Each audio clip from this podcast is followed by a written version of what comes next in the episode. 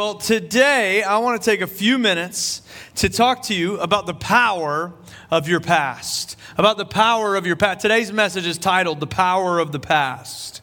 Not long ago, I was reading the Gospel of Luke, and I was in one of my favorite passages, Luke chapter five, verse twenty-seven. It says, after this, Jesus went out and saw a tax collector by the name of Levi sitting at his tax booth. Follow me, Jesus said to him.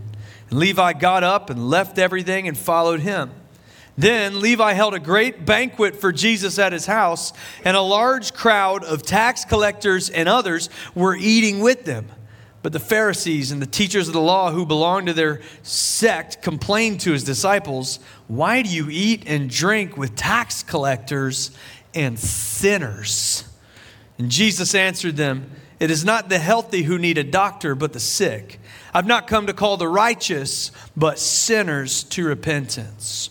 I just love this whole turn of events, the whole story here. Now, Levi, Levi is uh, also called Matthew. He wrote the book of Matthew, one of the four gospels in the Bible. Uh, he was one of the twelve disciples of Jesus. Levi and Matthew are the same person. And Matthew, Levi, started out as a tax collector. Now, tax collector.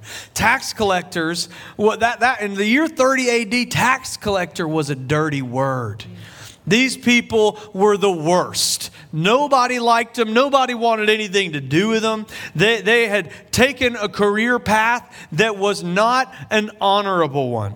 These guys were considered faithless, immoral, disloyal, crooks.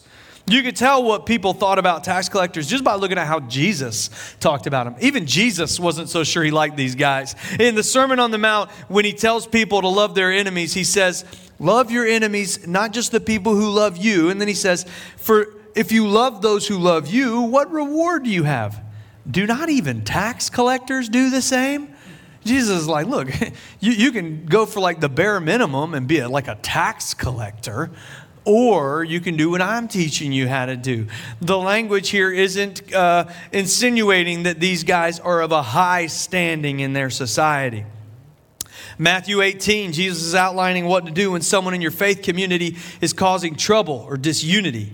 And Jesus outlines a process where first you talk to the person and then you bring in a third party. And if that doesn't work, you bring them before the church. And if that doesn't work, Jesus says, if he refuses to listen even to the church, let him be to you as a Gentile and a tax collector.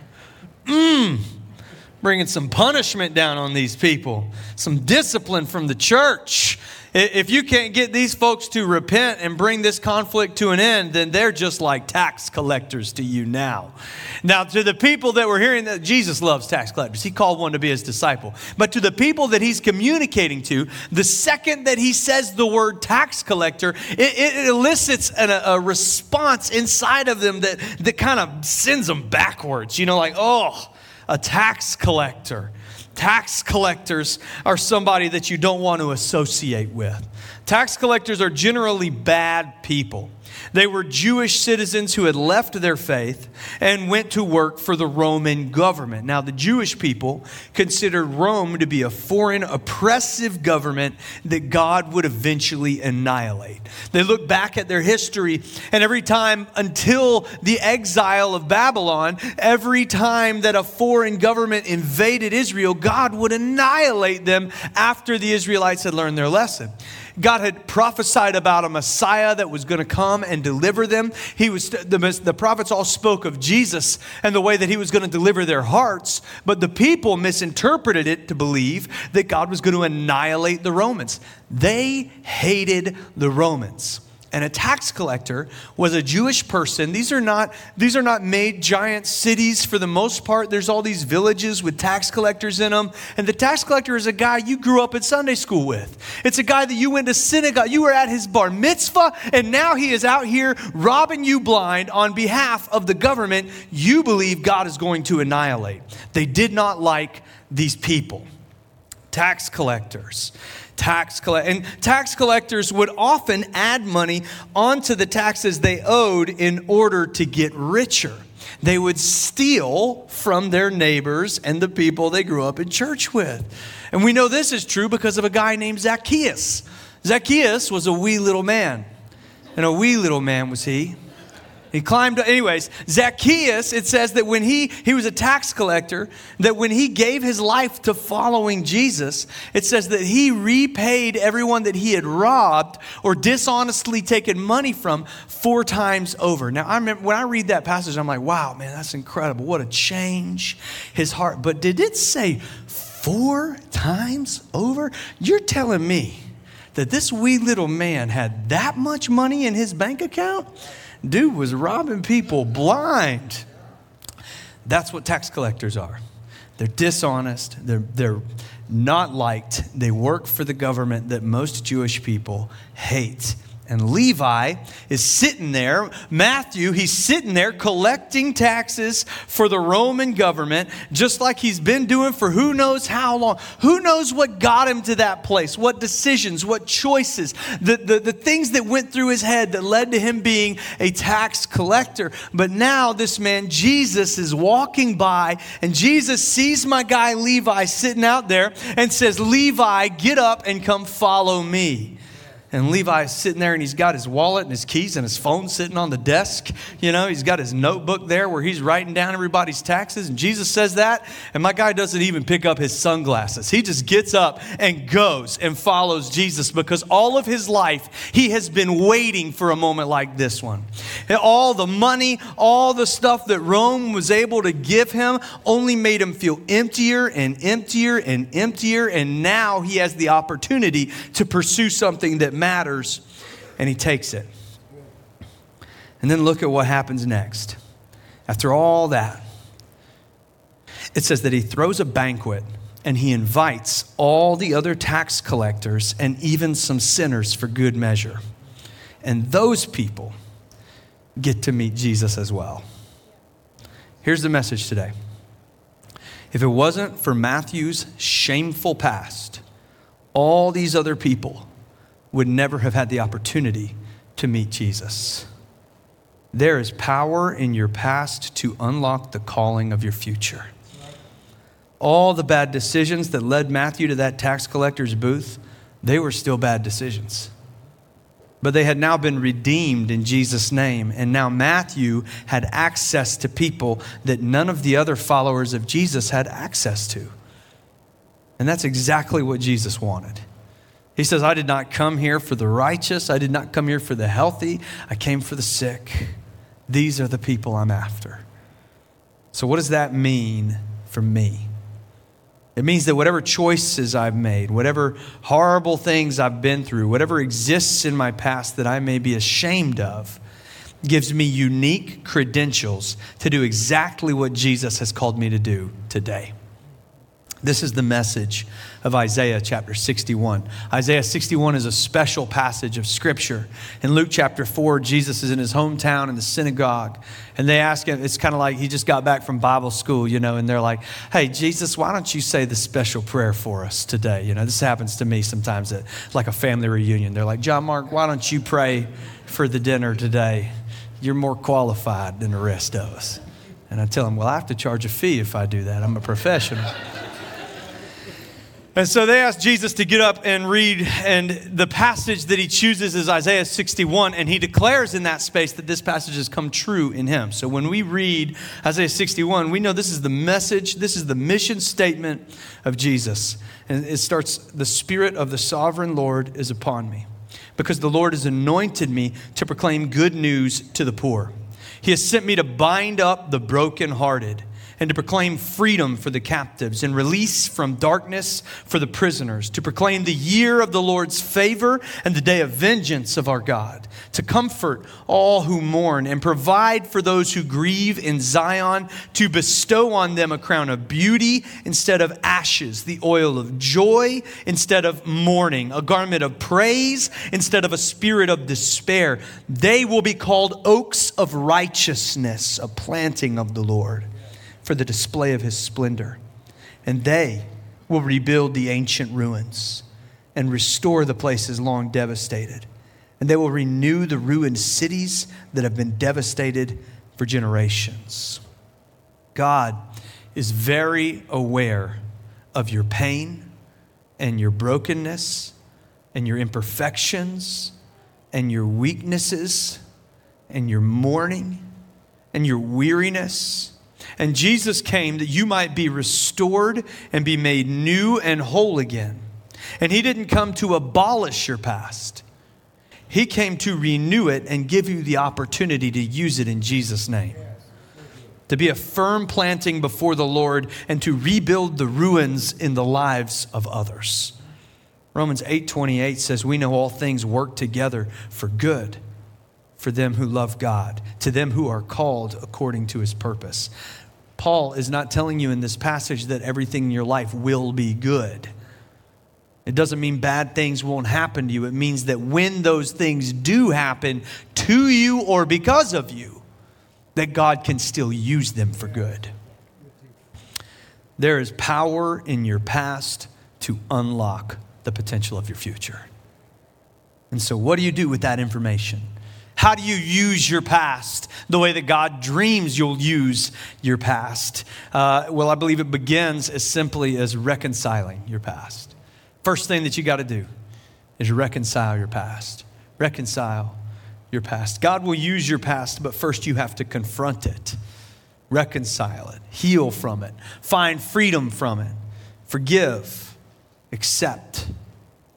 Jesus declares that he will use the people he came to save to rebuild ancient ruins long devastated, but first he is going to bind up their broken hearts, set them free, and comfort them in their mourning.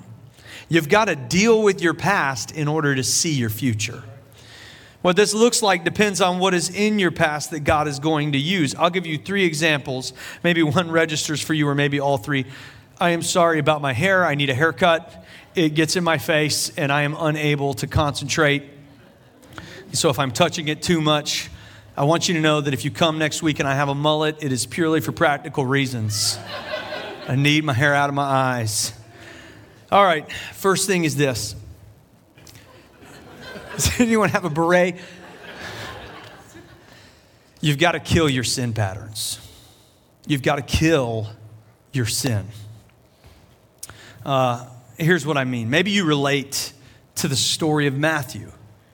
Maybe you look at patterns in your life, the choices that you've made, who you've become, and you feel like the kind of person that doesn't belong in the same room as Jesus. I invited a guy to church once a, a while back, and I'll never forget his response. I invited him to come join us for an Easter service or something like that, and he looked at me and he said, Pastor, I, I, I'd love to, and you seem like a nice guy, but man, the second I walked through those doors, the whole place would catch on fire. And maybe, maybe you, you You can relate to this uh, sentiment. Maybe it took you a long time to get in here today because you were concerned about what are the church people going to think about me? Well, what's going to happen if God finds out about me? Like God's only going to find out about you in this high school auditorium. Maybe you wondering what's going to be like if the people find out about all these skeletons I've got in my closet. And this guy said, man, the whole church would burn down if I walked through the doors. Maybe you struggled with just a history of bad decisions. Maybe you struggle with addiction, or you've got a history with addiction. Maybe you've made a lot of mistakes in life. Just you just, it's one mistake after another. Maybe there's just things that you just know that sin is what we call it in the church, but the wrong thing. You've just been doing the wrong thing, hurting people, hurting yourself. And if that's you, I want you to know that I believe it's time for you to move on to better decisions and a better way of living. Paul talks about this a lot. He, he called himself the chief of sinners. He started out as a Pharisee. That was a, a religious leader in the Jew, a section of Jewish faith. And uh, what one of these, these Pharisees were real proud of the things that they knew. And Jesus would often talk about the pride that they had. And Paul was a very proud Pharisee. And, and in the first century after Jesus' resurrection, the Pharisees were hunting down Christians to put an end to Christianity. And Paul was one of the leaders of that hunt. In Acts chapter eight, we see a story of the very first Christian martyr, a man named Stephen. Stephen is stoned to death for following Jesus. And Acts tells us that Paul was there, egging them on, approving of this moment. He feels like a murderer and like just the worst kind of sinner imaginable. He, he, he talks about himself in this way. And here's what Paul says in his masterwork about sin in Romans chapter six. He says, don't you know that all of us who were baptized into Christ Jesus were baptized into his death? We were therefore buried with him through baptism into death, in order that just as Christ was raised from the dead through the glory of the Father, we too may have new life. He talks a lot in this language of death and life. We die to the old me, and we are resurrected as a new me. For if we've been united with him in death like this, we will certainly also be united with him in a resurrection like his. For we know that our old self was crucified with him, so that the body ruled by sin might be done away with, that we should no longer be slaves to sin. Because anyone who has died has been set free from sin. He's using this kind of extreme language to help you understand that if you're struggling in a life of sin patterns, you've got to kill it. Verse twelve, therefore, do not let sin reign in your mortal body so that you obey its evil desires. Do not offer any part of yourself to sin as an instrument of wickedness, but rather offer yourselves to God as those who have been bought, brought from death to life. Offer every part of yourself to him as an instrument of righteousness, for sin shall no longer be your master, because you are not under the law, but under grace. And if your past is wrapped up, if your present is wrapped up in sin, two things to take away from this big passage from the Apostle Paul. The first thing is you've got to let it die. Whatever it takes, put that life behind you. For some of us, that's as simple as having good accountability and vulnerability in our lives. People who know what we are likely to get into. People who know the bad decisions that we are prone to make. Maybe you have become a master at curating a version of yourself that you want people to believe is real. It might just be time to kill that guy. To let people know who you really are. To trust that if you stop lying to people about who you are and who you've been, you will still find people who love you. That's what the church is all about. Accepting us despite the mistakes that we've made. For some of us, it's as simple as good accountability. Uh, but for others of us, we require intensive treatment, therapy, maybe even more than that. Whatever your pathway to freedom is, do whatever you have to do to make this sin die. Second, use your past. Don't dwell on your past. Here's what I mean. By all mistake, by all accounts, your mistakes that you've made have accrued you a debt. Anybody here have a debt? Don't raise your hands. While you have it, when you have a debt, an open debt, you're constantly making payments on that debt, trying to chip away at it. You ever have a high interest debt? You ever have ten thousand dollars of credit card debt? Don't raise your hands, please. If you do, we have some financial counselors available after service. thirty percent interest will really hurt those payments though, won't it? You keep making payments and they're not really doing anything to the balance that you owe. And then imagine you have this big ten thousand dollars credit card debt. Somebody comes and pays it on your behalf. Praise Jesus, this person is the greatest who's ever lived. That's what Jesus does for us with our sin. He removes the debt that we owed. And that account is now closed and paid. Once I pay a credit card debt, it's still on my credit report, but now instead of open and revolving, it is paid and closed.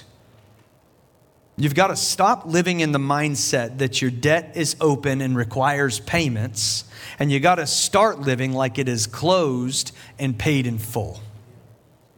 Reconcile it. God has forgiven you.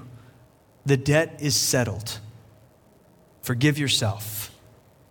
Go to therapy and learn how to shed the guilt and shame and pain and accept what you've been given. Paul says in First Timothy, this saying is trustworthy and deserving of full acceptance, that Christ Jesus came into the world to save sinners, of whom I am the foremost. Paul's aware of the cost and the depth of the sin that he committed.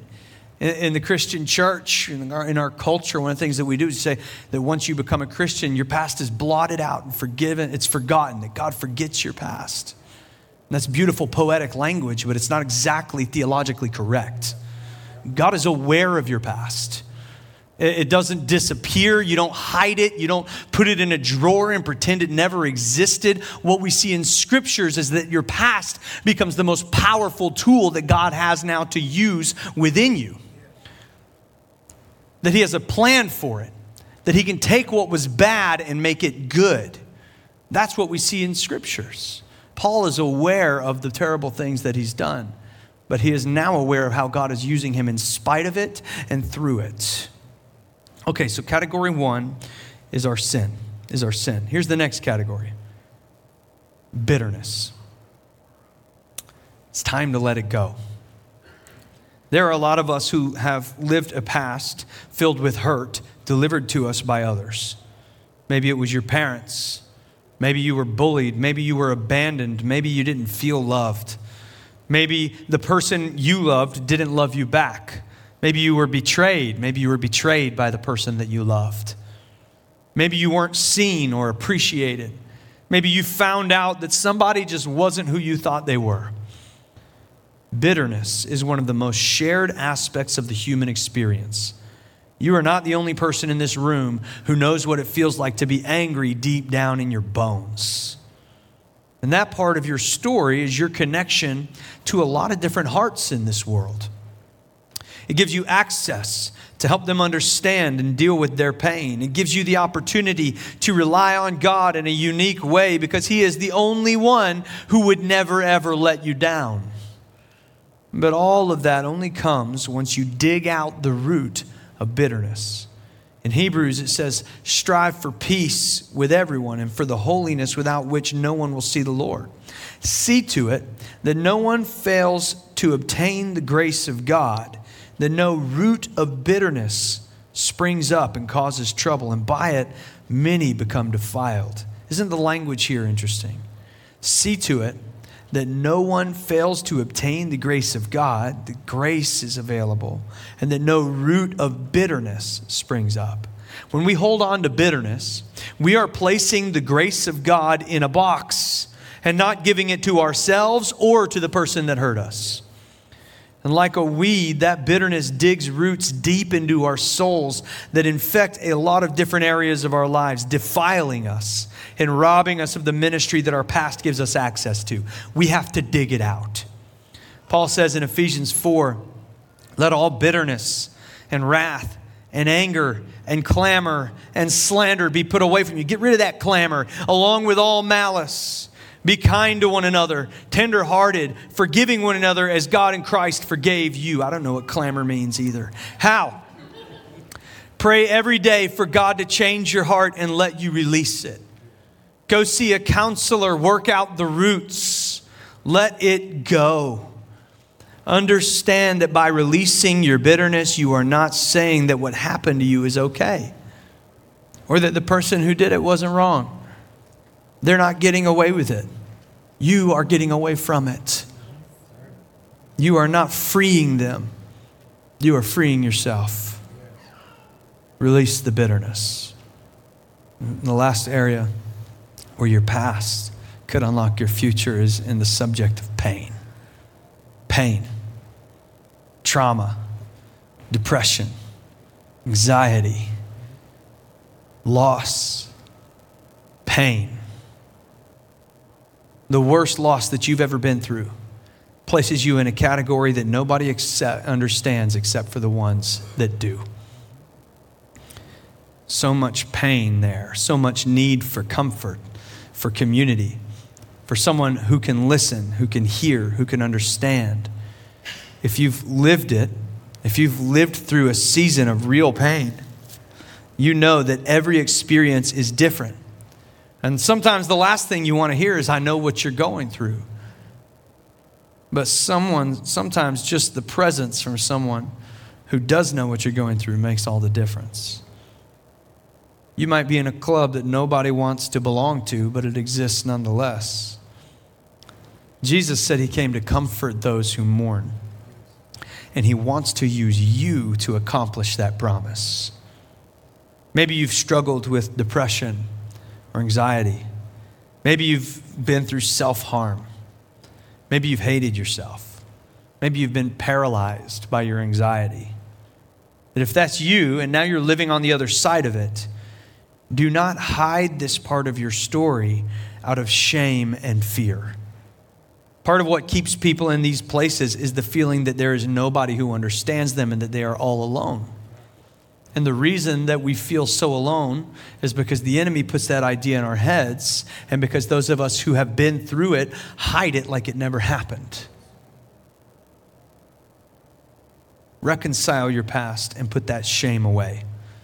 Learn to be vulnerable, because people need to hear your story in order to know that there is hope. Second Corinthians chapter one says, "Blessed be the God and Father of our Lord Jesus Christ, the Father of mercies and the God of all comfort, who comforts us in all of our affliction, so that we may be able to comfort those who are in any affliction with the comfort with which we ourselves are comforted by God." When you go through those seasons and you are comforted by God, He is giving you an understanding of His comfort so that you can deliver it to others. There is a purpose in your pain. Reconcile your past first so that God can begin to use it. Second thing, we use our past by getting planted in the present. We got to get planted in the present. The Lord said through the prophet Isaiah that they may be called oaks of righteousness, a planting of the Lord, that He may be glorified. I grew up in Charleston, South Carolina. I am one of the Asheville transplants. We actually moved here from California, so the worst kind of transplant. And I know something about, I know something, sorry, man. I know something about oak trees, okay? I know we got oak trees here in Asheville. We got these big, tall oak trees, the kind with acorns, and they've got these little stringy things in the beginning of summer that fall on my car and get stuck in my windshield wipers so that when it rains, I can't see anything. I know that there's oak trees here, but the oak trees that we have down in Charleston are superior oak trees, okay? By like a thousand times. They are greater. A live oak tree. That's what we call live oaks. They don't lose their leaves. They don't make the mess in my driveway that my oak trees make up here in the mountains. And a live oak tree is an interesting tree because of the root system that it has. These trees, they, they are in these areas that receive flooding and hurricanes all the time. And so they got to have good roots. And a live oak, its roots can go about four feet down, which is a pretty deep root. But those roots spread out about nine, up to ninety feet. In most live oaks, their root system is two to three times wider than the boughs on the tree. They've got good roots. Over and over again in Scripture, we see this allegory, this illustration of a tree or a root system when the Bible is talking about how important it is for you to be in the Word of God and in the practices of God and around the people of God. We need strong roots so that we can withstand the storms that come our way. We need strong roots that are planted in the right places so that we are able to stand firm and grow in the way that we need to grow, even when our environment gets hostile around us. Once we go through the process of reconciling our past, it is time to get planted in the church and with people and with the people of God and within the practices of Jesus so that we can know Him better and be used by Him more. The psalmist writes in Psalm ninety-two, verse twelve, "The righteous will flourish like a palm tree. They will grow like a cedar of Lebanon. Planted in the house of the Lord, they will flourish in the courts of our God." Psalm chapter one, "Blessed is the man who walks not in the counsel of the wicked, nor stands in the way of sinners, nor sits in the seat of scoffers, but his delight is in the law of the Lord, and on this law he meditates day and night. He is like a tree planted by streams of water that yields its fruit in its season, and its leaf does not wither. In all that he does, he prospers." We have to plant ourselves in the places and the practices of Jesus. I would encourage you to join practicing the way and learn how to pursue God better through prayer and scripture and fasting and Sabbath and worship and community and hospitality and generosity. If you don't know what practicing the way is and you're new here, that, that is something that we started in January of this year. And it really, it's just a system of learning and living the practices of Jesus. Uh, the old school, we called them spiritual disciplines. We need to get some Dallas Willard, Richard Foster spiritual disciplines in our hearts and in our lives. They got to surround us so that we can get to know God better and better. You don't form a relationship by want to. This is how middle school boys form a relationship, okay? I want to know that girl. I want, I want to. Are you going to? Nuh-uh. But I want to. You can want to know God all you want, but you're never going to get firmly planted in who he is until you start to build that relationship by being disciplined in the practices of Jesus. Practicing the way, our program for that is on the last Tuesday of every month. It kicks back off again in August. Uh, we meet for a large group gathering where we'll just teach on the on, on one of the practices of Jesus. Uh, we've got worship coming up, I think, in August.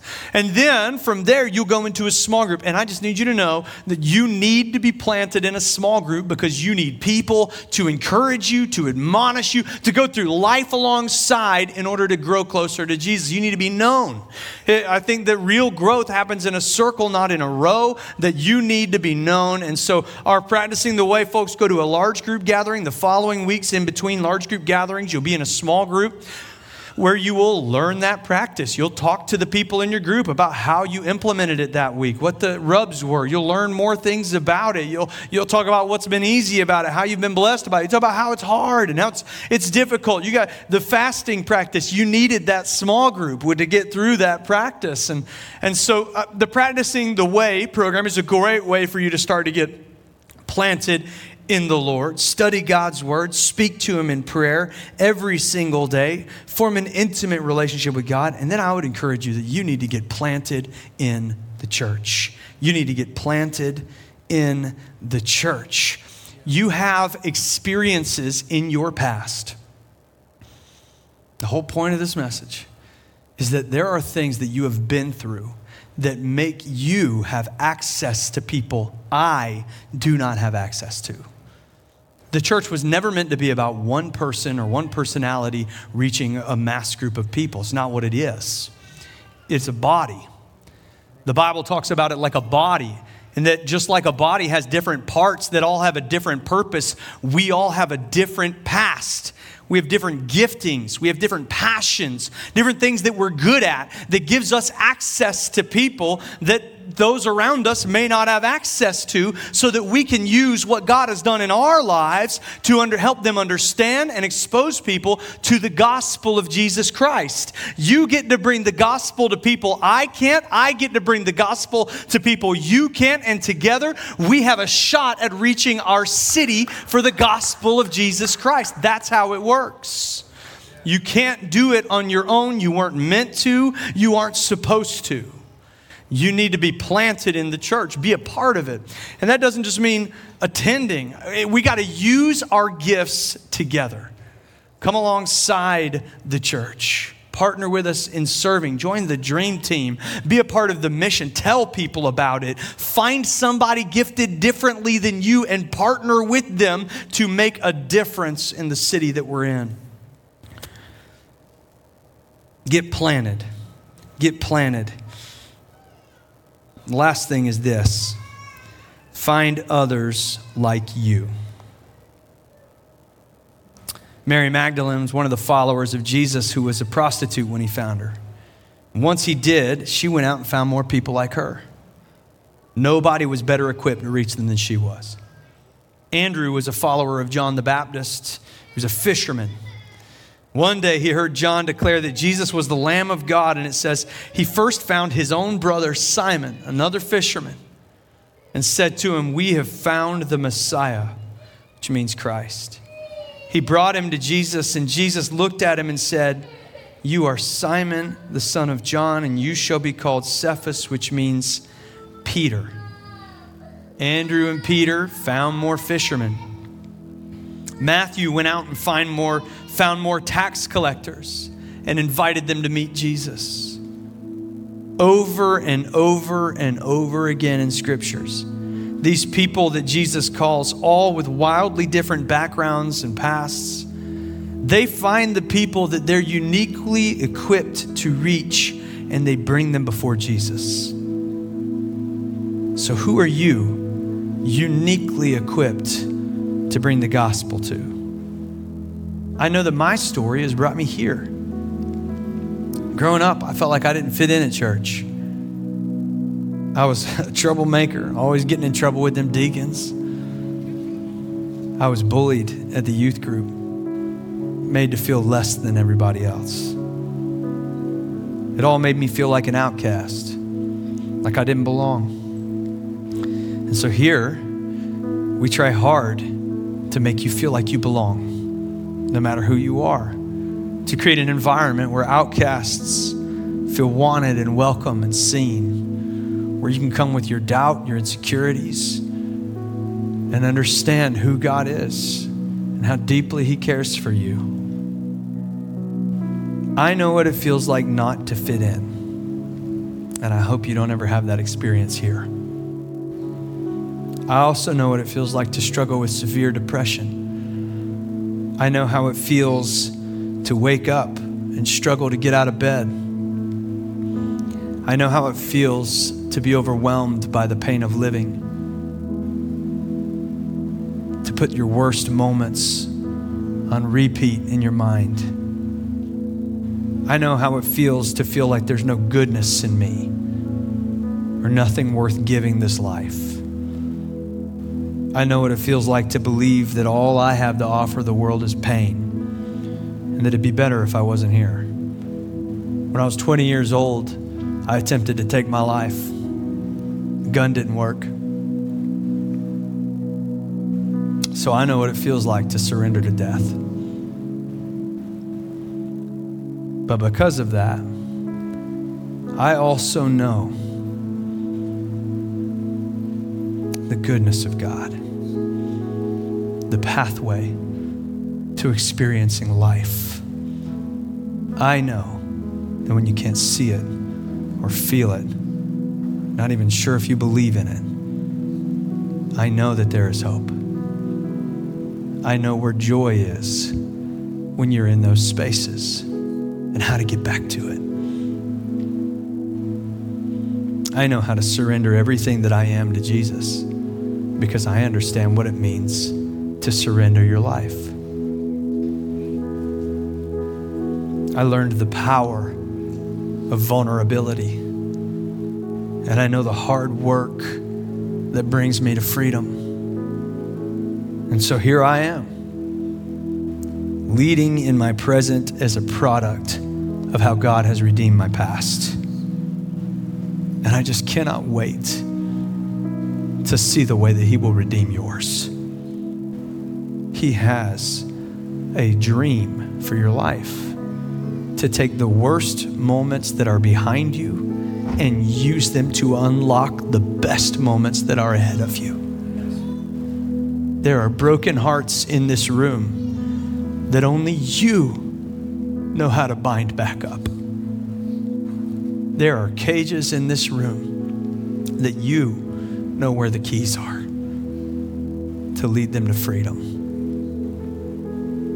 God is using my past here in my present, and He can use yours as well. If you're in here today and you don't have a relationship with Jesus yet, that's step number one.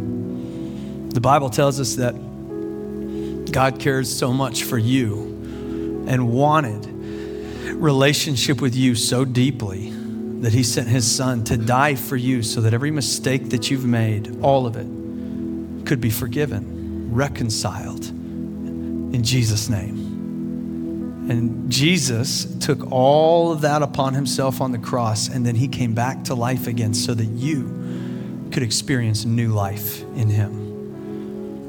And once we experience that new life in Jesus, then He begins the work of healing, of freedom, of putting the pieces back together so that we can see how He's going to take our past and use it to unlock the calling of our future. But it begins by just accepting this free gift that he's offered you.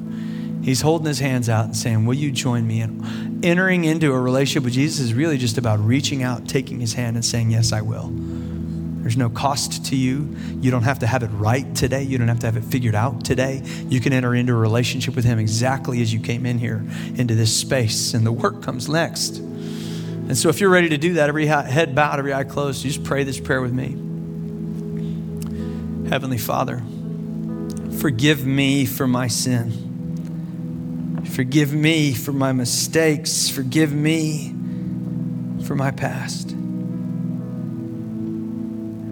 I believe that you have made a way for me to have hope for my future. I believe that you came to rescue and save me. And so all that I am and all that I've done, I lay it down at your feet and give myself to you. All that I am. From this day on, I'm yours. In Jesus' name, amen. Amen.